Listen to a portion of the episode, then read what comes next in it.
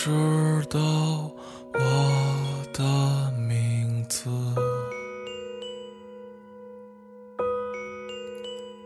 听我唱着一首永远望眼欲穿的生活。Hello，各位亲爱的听众朋友们，你们好，这里是 We Radio 情感驿站，我是 Harry。今天呢，在网上看到了一个故事，觉得很好，于是在这里跟大家来分享一下。许伯母去世后。许伯伯的精神状态一天比一天差，在国外安定的女儿放心不下，决定接他去身边生活。小县城里没有机场，于是几个老同学想在酒店帮他搞一个小小的送别会。大概大家心里都清楚，也许这一别再归来，不知道又少了谁；又或者许伯伯这一走，也许就再也不回来了。毕竟。他已经无牵无挂，女儿是他这个世界上唯一的亲人了。聚会的事宜安排得很顺利，最后只剩下一个女同学的问题比较麻烦：一是一时没有她的联系方式；再者，就算小县城不大，打听着能找到这个人，也不知道他现在是什么状况，身体状况好不好，能不能来参加。当然，大家更纠结的是，这个女同学曾经是许伯伯年轻时候的恋人，有这层尴尬的身份在，相对于他会不会来，要不要请，显然是更让人拿捏不准的问题。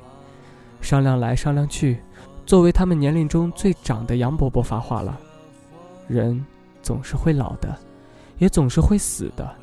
到了我们这个年纪，除却生死，已经没什么大事儿了。别想了，请吧。”谁知道这一别是不是这辈子都见不着了？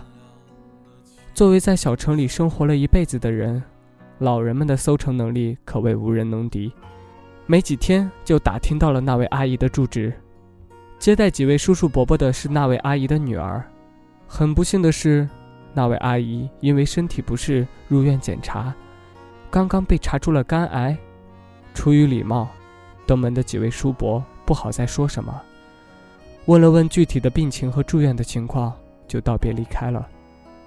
送别和相聚总是不同的。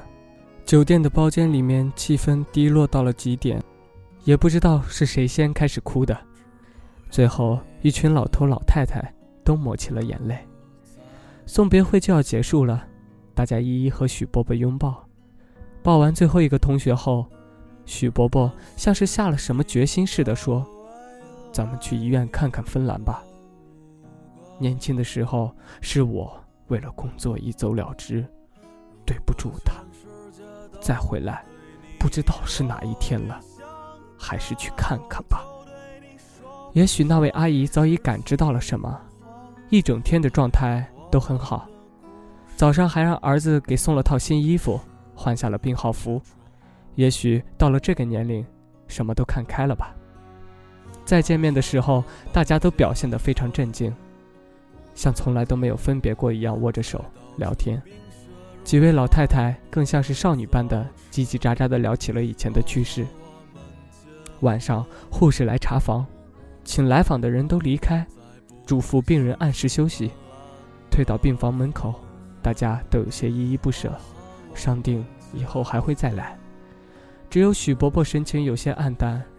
有个细心的阿姨发觉到了这一点，对着许伯伯说：“抱一个吧，安慰一下芬兰，让他好好养病，也算是告别。”然后在医院的病房的门口，两个头发花白的老人都向前走了两步，像两个含羞带怯的少年轻轻地抱了抱。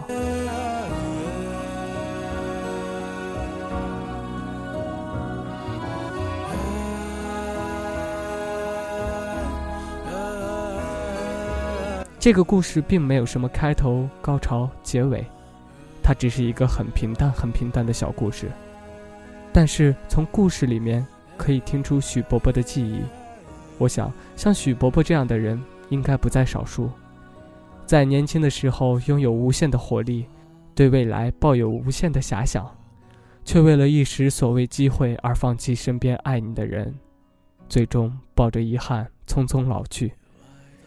就好像最近大火的《匆匆那年》，虽然我没有亲自去看过，但是看到周围的人在看完之后感慨万千的神情，不禁让人好奇，为何人总是在失去后才懂得珍惜？或许这就是所谓人生的含义吧。不喜，不悲，不痛，不悔，那便和动物没什么两样。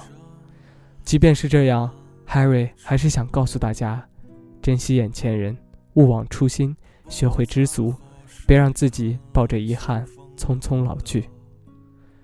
好的，本期的情感驿站到这里就要跟大家说再见了。如果您喜欢我们的节目，可以通过荔枝 FM FM 四三三二二，或者是在新浪微博上搜索 Wave Radio 关注我们，也可以在微信订阅号上搜索 Wave Radio 四幺六，都可以关注到我们最新的动态。我是 Harry，后会无期。他说你任何人称道的美丽，不及他第一次遇见你。时光苟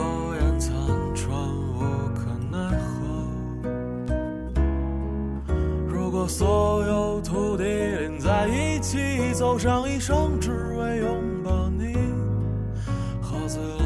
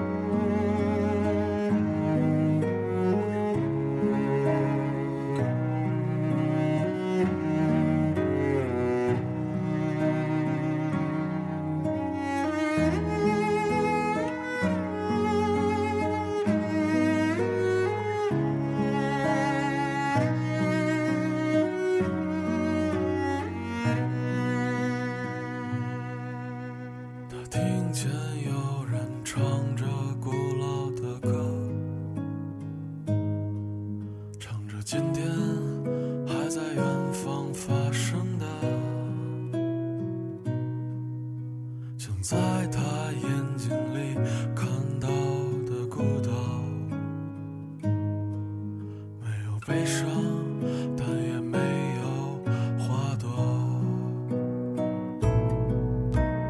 你在南方的艳阳里，大雪纷飞；我在北方的寒夜里，四季如春。天黑之前来得及，我要忘了你的眼睛，穷极一生做不完一场梦。你在南方的艳阳里，大雪纷飞；我在北方的寒夜里，四季如春。如果天黑之前来得及，我要忘了你的眼睛，